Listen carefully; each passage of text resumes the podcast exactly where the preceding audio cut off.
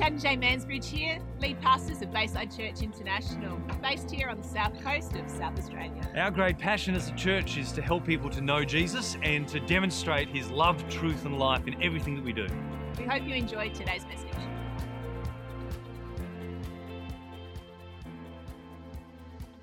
We're in the midst of a series that we've called Heroes. We did it last year.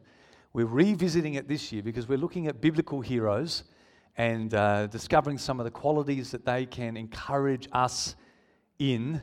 And we soon realized last year that uh, we didn't even scratch the surface of the good examples in the scripture that God has given us. And so we're revisiting that. We call it Heroes 2.0. My hero today is a man by the name of Nehemiah. You'd be happy with that, Rob. One of your favorite Old Testament characters, Nehemiah.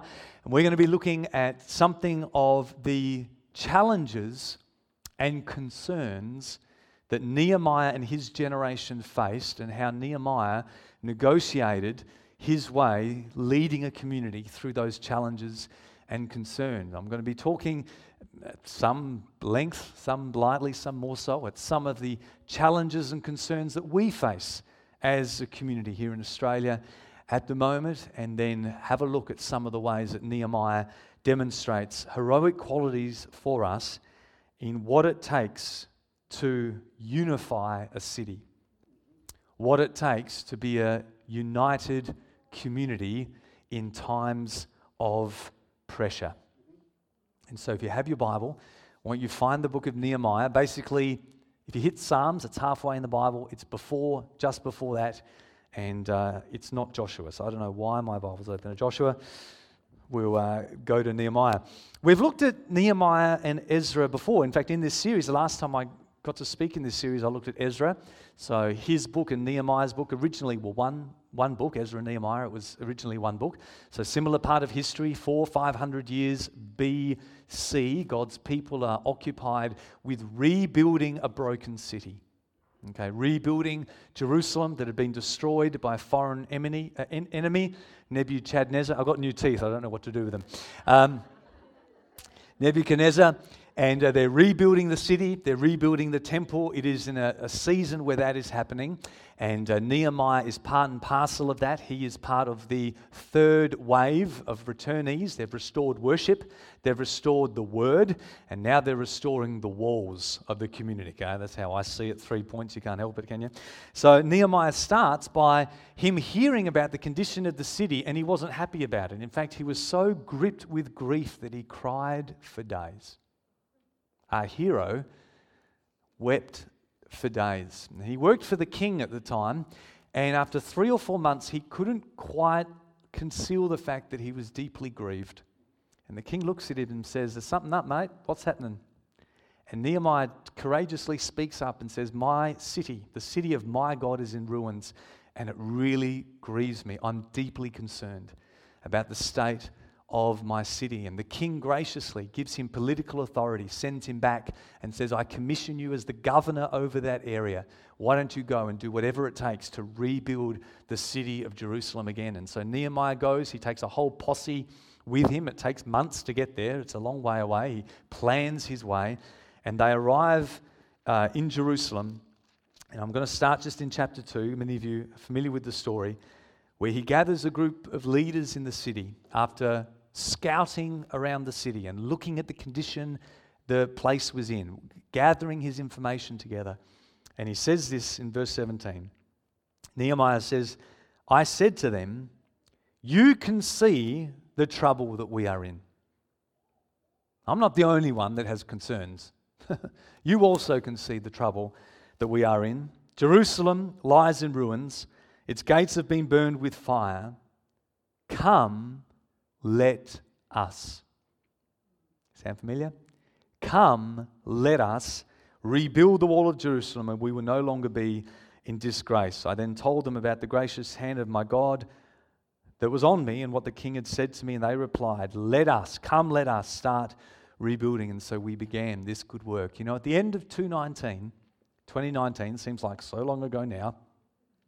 God really spoke to me through this passage. It's like one of those moments where words jumped off the page.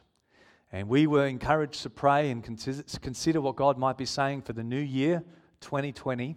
And this word, come let us, formed part of a theme essentially that we carried through into the 2020 year. There was something of God's calling us together to come together as a community because it's only together that we can fulfill the purposes of God in our generation. And that's how we started the year. It was not only a preaching series, some of you might remember uh, the Come Let Us preaching series, looks something like that. We started that in February. We were starting 2020. We were coming together. We were facing, uh, rallying together to fulfill God's purposes. And then a few weeks in, something happened that none of us saw coming. My last sermon in that series in March 2020 was preached on a phone while I was in quarantine for two weeks. I was not upside down, I was, I was sideways. Uh, you were all stuck in your homes, and there was photos of people watching church like this because the whole time we were trying to broadcast, uh, just work, fumbling our way through a situation that none of us saw coming. Let's see what happens to Nehemiah after he rallies people together and says, oh, I've got a plan, I've got a vision, I've got a dream. Come, let us do something together. Well, what happens immediately after them? Verse 19. But, but, some of my favorite verses in the Bible start with but, but not this one. But when Sanballat, the Horonite, Tobiah, the Ammonite, official and Geshem the Arab heard about it, they mocked and ridiculed us. What is this you are doing? They asked. Are you rebelling against the king? No sooner did these people begin to get on board with what God had told them and God had laid on their heart, getting busy doing God's work after all, that pressure comes. Pressure hits. Concerns and challenges present themselves. And as you continue to read the story of Nehemiah, it's a story of perpetual pressure.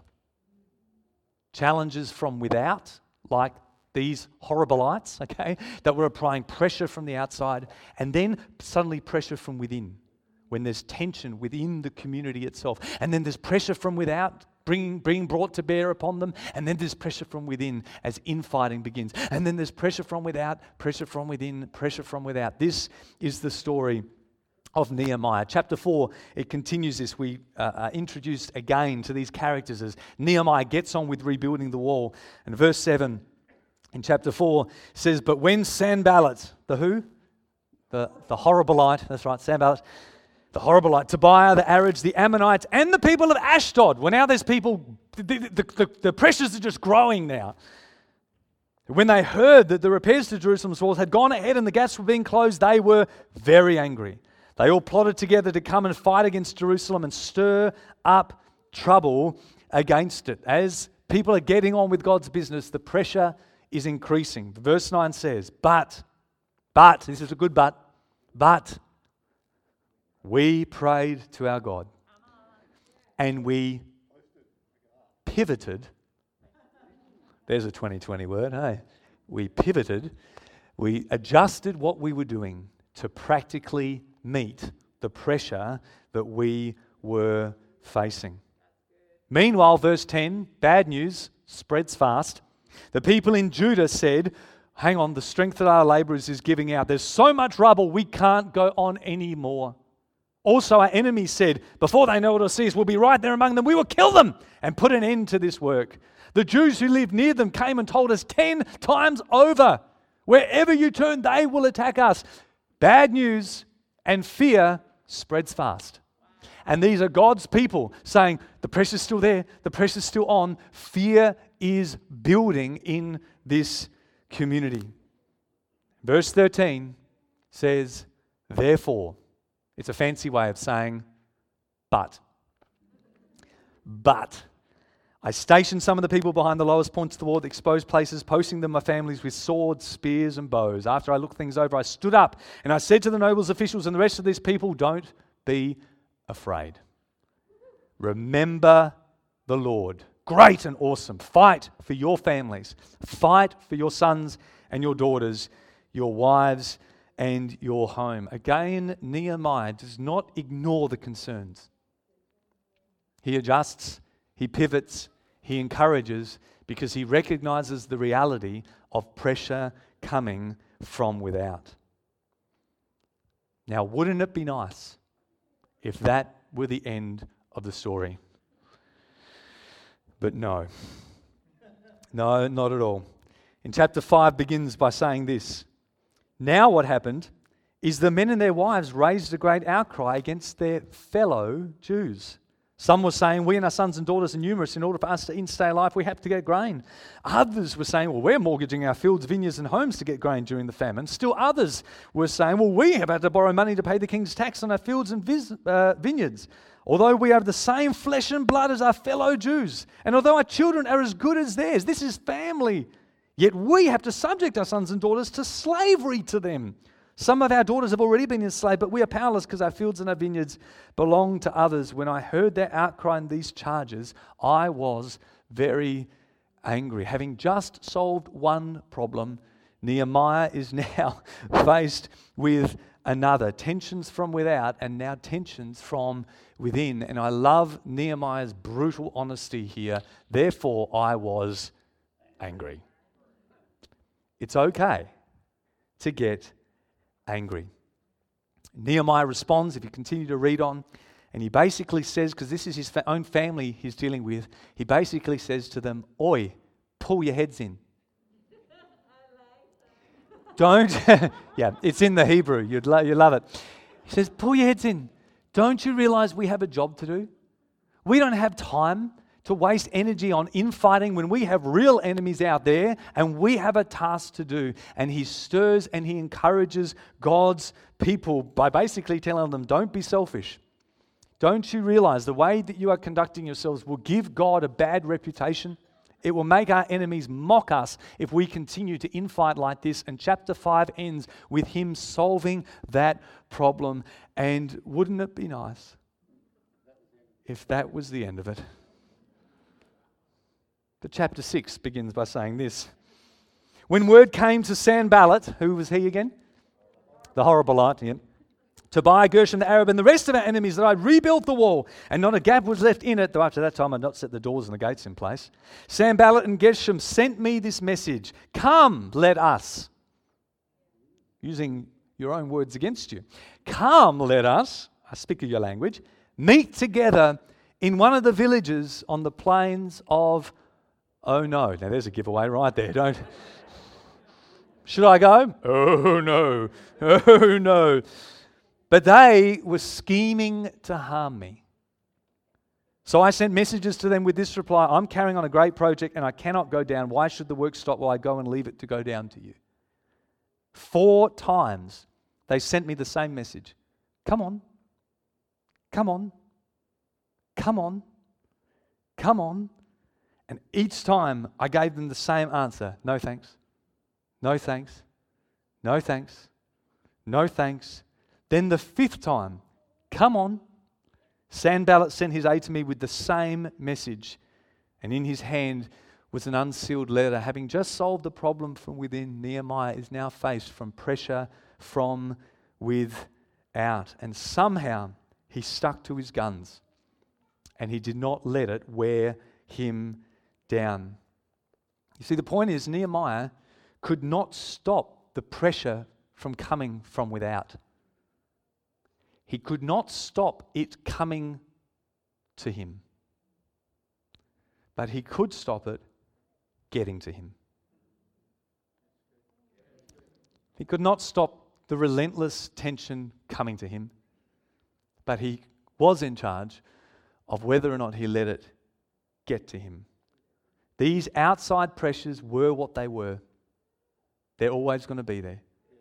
And Nehemiah could do, any, could do nothing about it. But within the walls of his own city, where he had jurisdiction, Nehemiah stood firm and he completed his task. And so later in that chapter, verse 15, one of the greatest verses in the book of Nehemiah, it just simply says this.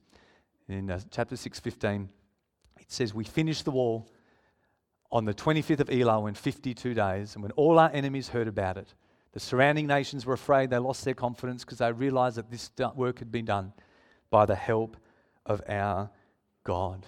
And wouldn't it be nice if that were the end of it?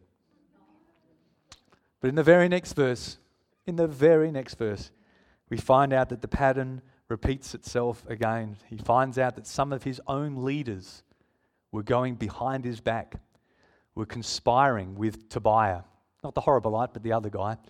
Were talking about him behind or, or conspiring behind his back. Having had pressure from without, there was now pressure from within. Pressure from without, pressure from within. This seemingly relentless cycle of pressures that had the potential to break him or to make him. To make him the hero that he is today for us. And what's really interesting is that this pattern is repeated in the book of Acts. What starts as a very cohesive, unified community, Acts 1 and 2, all together in one place, the Holy Spirit comes, instantly pressure is applied, and the community is told to stop preaching in Jesus' name. The apostles are arrested, beaten. What's the very next thing that happens? There is uh, the, the case of Ananias and Sapphira, tension within the community, things not going so well within. Well, they overcome that, and what's the very next thing that happens? There's another arrest and pressure and persecution from without. They overcome that, and what's the very next thing that happens? Acts chapter 6 is now there's again pressure from within as the Greek speaking widows and the Hebrew speaking widows are treated differently. In that culture, if you were in the Jewish community, uh, you were a true blue Jews, Jew if you spoke Hebrew. You see, that's what the good Hebrews do. The good Jewish people speak Hebrew, but not everyone did. Some people grew up in the regional areas where Hebrew was not spoken and they were Jewish, but they only spoke Greek. They couldn't help it. That's just who they were. And so within the church community, they were realizing that there was bias being demonstrated against this minority group, this minority group of Greek speakers. And Peter and the apostles recognize this and they're like, no, hang on. That might be okay in broader community, but in this house, we don't treat people differently like that. In this house, we treat one another equally. And it's there in Acts chapter 6 that they appointed leaders to make sure that this minority group was not looked down upon and treated differently because they happened to speak a different language and have a funny accent, and they overcome that problem from within. Then Stephen gets stoned, and they experience tension again from without pressure from within, pressure from without, pressure from within, and then pressure from without. That is the story of the book of Acts. And for some of you, you're listening and going, well, that sounds like the story of parts of my life. Some of us know what it's like in our own homes to go through season where there's tension within the home, tension within relationships, tension within marriages, and then to come through that and then to experience an outward pressure, maybe a long term illness or something in the broader family or an economic struggle or a death of someone it's no one's fault, but it brings pressure to bear upon the relationship. Some of us know what that's like in business. Speaking to a business owner this week, have just finally finished a long season of dealing with a hmm, problematic staff member. Tension within the business, very difficult, very complex, and very hard to deal with, where a business owner doesn't even feel like going to his own place of work. Some of you know what that's like. And you would also know those times in business where there's tension from without, supply and demand issues, economic downturn. Some of us know what that's like. Some of us have experienced that in church life. Some of us have experienced that in sporting clubs. And some of us, as we know, can experience it on city-wide scale. One of the things we've seen on our TV this week with what's been happening in Melbourne is evident or is an outcome of otherwise decent people being experiencing pressure over long periods of time. How many of you are glad you don't live in Melbourne for the last 18 months? And when people experience pressure and pressure and pressure over long periods of time, there is the tendency, not the definite outcome, but there is a tendency that people do not act at their best. And that is one of the concerns, and certainly for me as I look back from our first Come Let Us series of 18 months ago that I'm witnessing a community, not specifically here, but I'm looking at a nation that has experienced this seemingly relentless pressure and the concern of that bubbling over, in a sense, where people are not at their best because there is a reality to life that life has pressures, life has challenges, and life has complications. In the past couple of weeks here in our church family, I've had numbers of conversations with people in our church and with other pastor friends, sharing about some tense interactions they've had with loved ones in their family, tense interactions I've had with friends where disagreements have turned quite ugly and rude. And people who have disagreed on things before, but having experienced a time of pressure, understanding that sometimes people are not at their best in those moments. And it's not because the issues themselves are actually all that important, it's just the bubbling up of pressure over time. Now, the good news time for some good news? Yeah. The good news about both the book of Acts and the story of Nehemiah is that they both tell the tale of communities who come through those times of pressure and fulfill God's purposes. Because, yes, life has pressures. Yes, life has concerns. Yes, like Nehemiah, sometimes things deeply trouble us. But yes, there is grace. Yes, there is hope.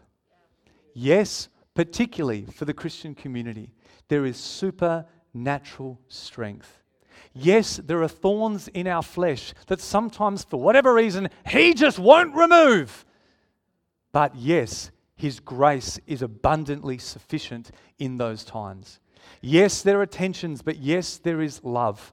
There is a, a relentless love that is pursuing us that will never leave us nor forsake us. Yes, we are more than conquerors through Christ who loved us and gave himself for us. And yes, yes, our future is brighter than our yesterdays. God has given us the grace to overcome. And this is the story of Nehemiah.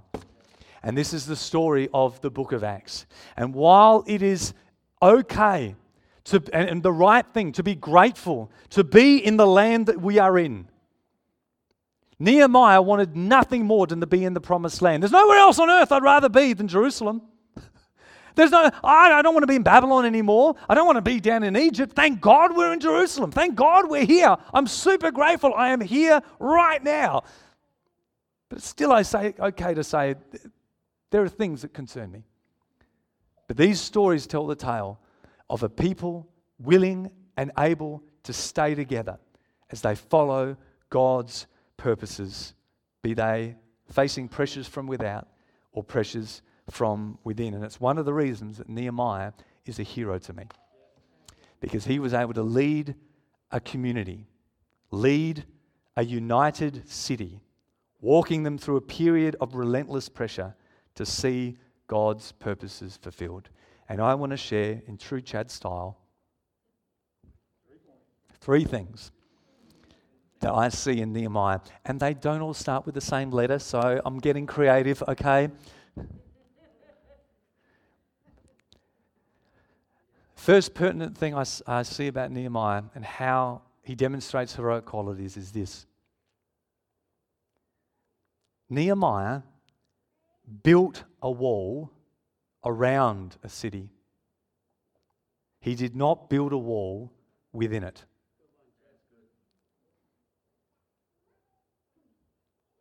The wall Nehemiah built was around the city, but he did not build a wall through it. The walls he gave his time and attention to were walls that united the community and didn't divide them. Under Nehemiah, God's people were not on different sides of a fence because there was no fence in the city. There was no wall through the city. And I feel that we need to change the way we think and we speak when it comes to our differences that we have. When we have differences, we are not on different sides of a fence. We may have differences, but we are in the same city.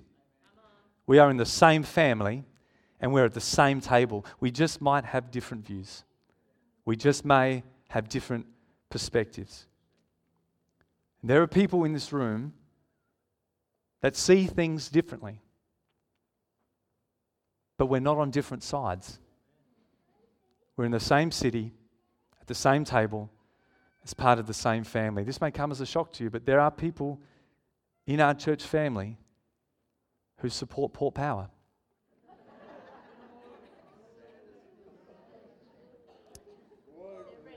There are people in this room today who are radical Crow supporters.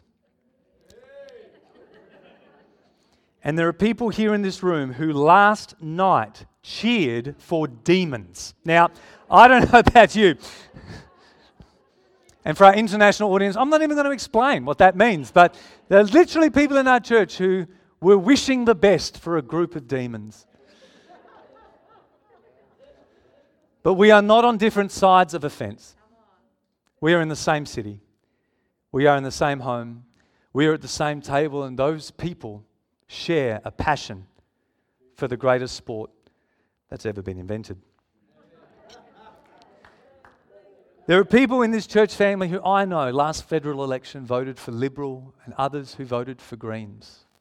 I assume there's also people in our church family, don't know this for sure, who voted for an independent candidate, and some who may very likely have voted for Labor. But those people are not on different sides of offense. They just share different views. They're in the same city, they're in the same home, they're at the same table. There's some people here in our church who are complete and avid teetotalers. They hate alcohol and are fully convinced the world would be a far better place if it was never sold again. There are others in this room who will go home today for lunch and not back a couple of reds. They are not on different sides of a fence. Both believe that their bodies are a temple of the Holy Spirit and their job is to steward it well. They are part of the same city, the same family, and they sit at the same table. There are people who today who read the first chapter of Genesis and believe that it shows that God created the planet that we are sitting on right now in literally six 24 hour days, a matter of just a few thousand years ago. There are others here in this room who believe that the Genesis 1 story uses that language but actually is showing or demonstrating or teaching or intending to communicate something different. These are not people on different sides, they just have different views. There are those of us in this room that view the afterlife differently to others. Some of us who believe that we, as believers in Jesus, will spend eternity in a place called heaven. Others who believe, no, we're going to spend eternity in a place called the new heaven and earth. There are some who believe that people that don't believe in Jesus will experience an eternal and everlasting existence in perpetual torment and pain. And others who believe that no, unbelievers in Jesus don't live forever because eternal life is only in Jesus. They have different views, but these people do not exist on two sides of a fence. We are in the same city, in the same table, in the same family, and one day we will know. One day we will know. There are some people in our church family whose main concern in the last 18 months, of which they've had many, but whose main concern has been the damage or the potential damage that a virus could do to them and to their community. That has been their main concern. There are other people in our church family who are concerned about that. But who would say their main concern is the damage that a government can do if that's not managed well. These are not people on different sides of a fence. They are people who both care about their community. They just see things a little differently. There are people in our church family who believe that the best thing for their health right now and their family and their future and their community is to go to their doctor and get an injection. There are people in our church family who believe the best thing for their health, their future, their family, and their community is not to get an injection. These people are not on different sides of a fence. They just have different views. We are in the same city, in the same family, and we sit at the same table.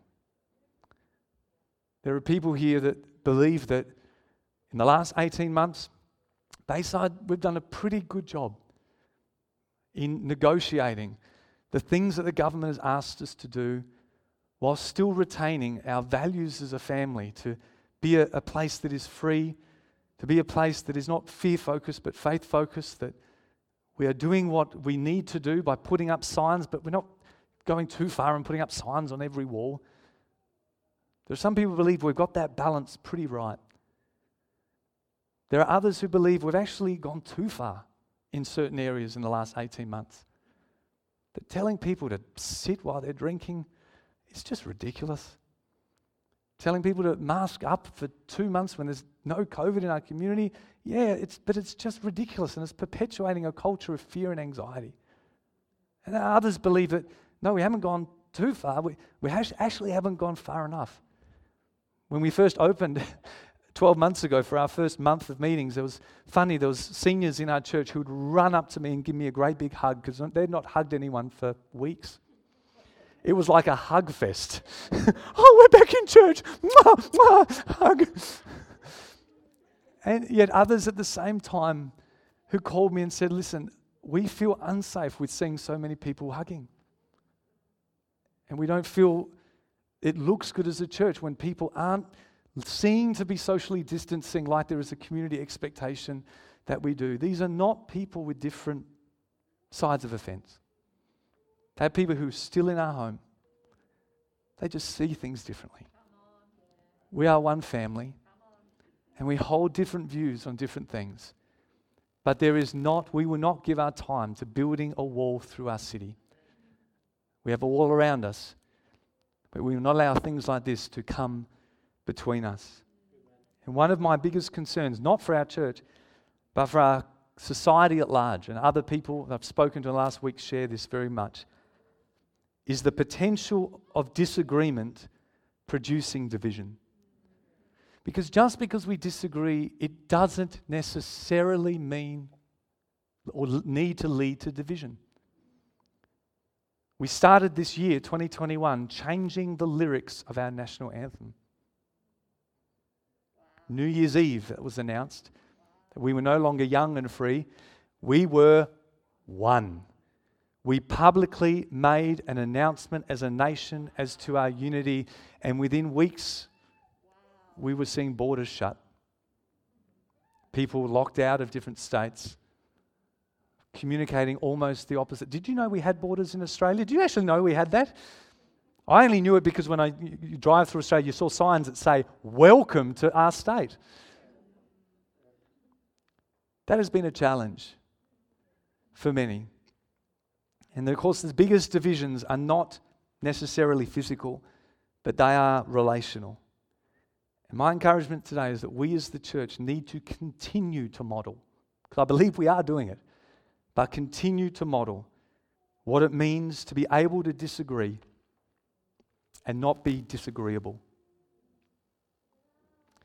Where we are able to model what it is to have unity and diversity together, like Ephesians 4 describes. Because I believe this there is no such thing as a divisive issue.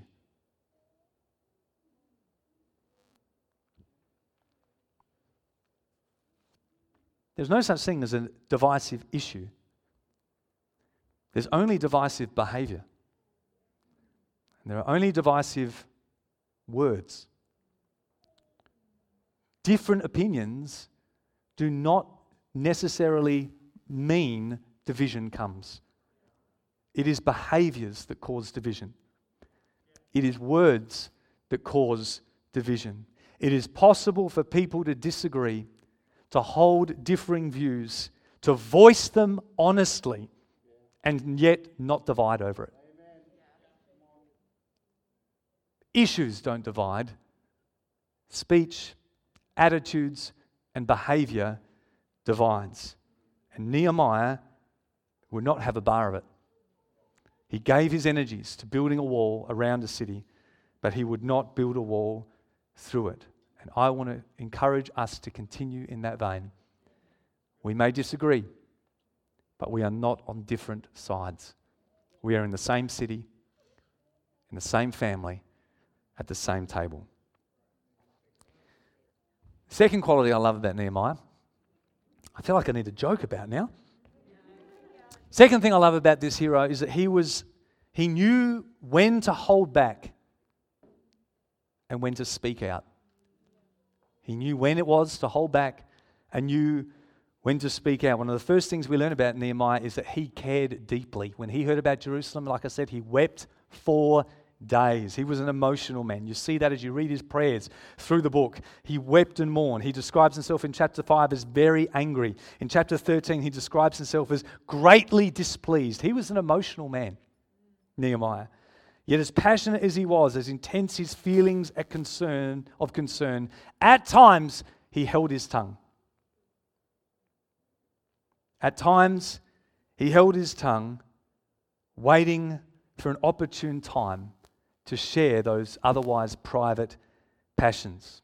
The first couple of chapters, as I said, he waited four months, deeply feeling something, before he was invited to speak and he spoke his mind. When he first went to Jerusalem and he's walking around inspecting the walls, he says there in chapter 3, I did not tell anyone what was on my heart.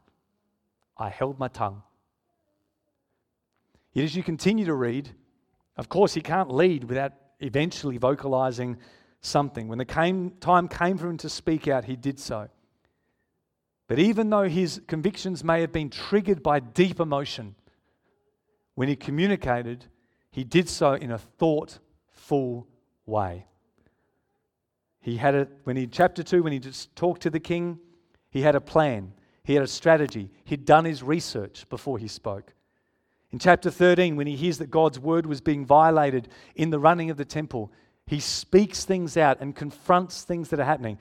Verse chapter 13 is one of the most passionate moments we see of Nehemiah. Again and again and again, he confronts issues. He speaks them out. He speaks them out. He speaks them out. But every time he does so, he does so because he can say, because the Bible says this. Because history teaches us this. Read chapter 13. He doesn't just speak his mind emotionally, he's considered in how he speaks. And I think there's a lesson in there that we can learn from this hero, especially in times of pressure especially in emotional times of deep concern, knowing when to hold back and when to speak out.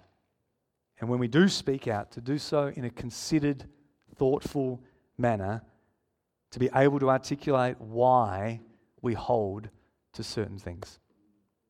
It is a great value. This weekend, literally this morning, because I wanted you to, I guess, hear from me, I have got front foot on an issue preemptively and spoken out about something. Um, something that cons- has concerned me for a while, something that concerns our eldership team and many people in our church, and it's the issue of mandating vaccine, vaccine passports or passes, and specifically to do so in places of worship. This is the reality that we don't have to face yet. Our government has not imp- imp- uh, uh, imposed it upon us. But friends of mine in New South Wales and Victoria are facing this right now, where they have to exclude certain people from their worship services if they cannot prove that they have had an injection. Now, place these rules actually place Australia in a really unique position globally Because even in places that have vaccine passes, like California in the US, quite big on them, they make an exemption for places of worship. Even in places like Italy, where there are vaccine passes everywhere, they've made exemption, even Italy, for place of worship. The same with Canada, made exemptions for places of worship. So it's not something that we is a definite that's going to happen. If it does, as is happening in the eastern states, it may even only be temporary. But it's still something that right now we can be preemptive about. And so this week I've literally signed, as many other churches have done, by the way. It's not on, just on me. And in fact, whole denominations have written to leaders saying, listen, the church is a place of welcome. The church, my house should be called a house of prayer for all people. And to exclude people on the basis of whether they've taken a medicine or not is something that cuts right across our value of welcoming in all. And that's something we've done this week. There are times to hold back, and there are times to speak out and move forward. And Nehemiah models something of what that is. The last thing about Nehemiah I just want to share is that Nehemiah stayed in his lane and he let others keep to theirs. He stayed in his lane and he let others keep to theirs. You know, Nehemiah was not a prophet, he wasn't a preacher, he wasn't a priest, he was a politician, he was a governor. Nehemiah was a governor. And so when it came to dedicating the sheep gate in chapter 3, Eliashib did that because he was the high priest. That was his job. I'm just a politician. I don't do the job of the high priest. When it came in chapter 8 to reading the Torah, Ezra did that because he's the scribe. I'm a politician. That's his job.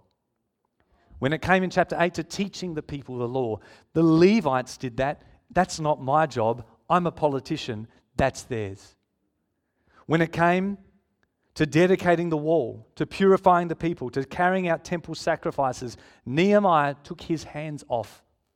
He stayed out of it because those things were not his job. They are not the responsibilities of a governor. Nehemiah stayed in his lane. And he was certainly not backward in coming forward. Honestly, you should read Nehemiah today, chapter 13. He spoke very directly and he spoke to the priests and said, Oi, I don't agree with what you're doing. He spoke to the Levites and said, Oi, I don't, believe, I don't agree with what you're doing. And here's the basis why. But he did not try to take over their jobs because he knew they had a job to do. He had a job to do. And I'll let you stay in your lane and you let me stay in mine. And I feel there's also a lesson there in, for all of us, particularly in times of pressure, to know that we need everyone at their best. And one of the ways we do that is make sure that we each stay in our grace space to know what God has called me to do. This may come as a surprise to you, but I am not a car guy. So don't come to me if you're looking for the best advice on a motor vehicle. I'm not an investor. Don't come to me if you want the best advice on stocks, precious metals, or crypto. I am not a health professional. Don't come to me if you want the best advice on medicines, vitamin supplements, or injections. I'm going to stay in my lane and let other people keep to theirs. And I believe that we must give an account for our own conduct our own calling, and our own conscience. And while I have opinions and convictions on many things, one of my convictions is this I'll stick to my lane. Please, you also keep to yours. Because, particularly in times of long term pressure, we need each other to play our own part. For each other, we're each committed to being part of the solution and not part of the problem not building walls within the city, but maintaining the strength and unity that we have to operate in the fruit of the Spirit at all times.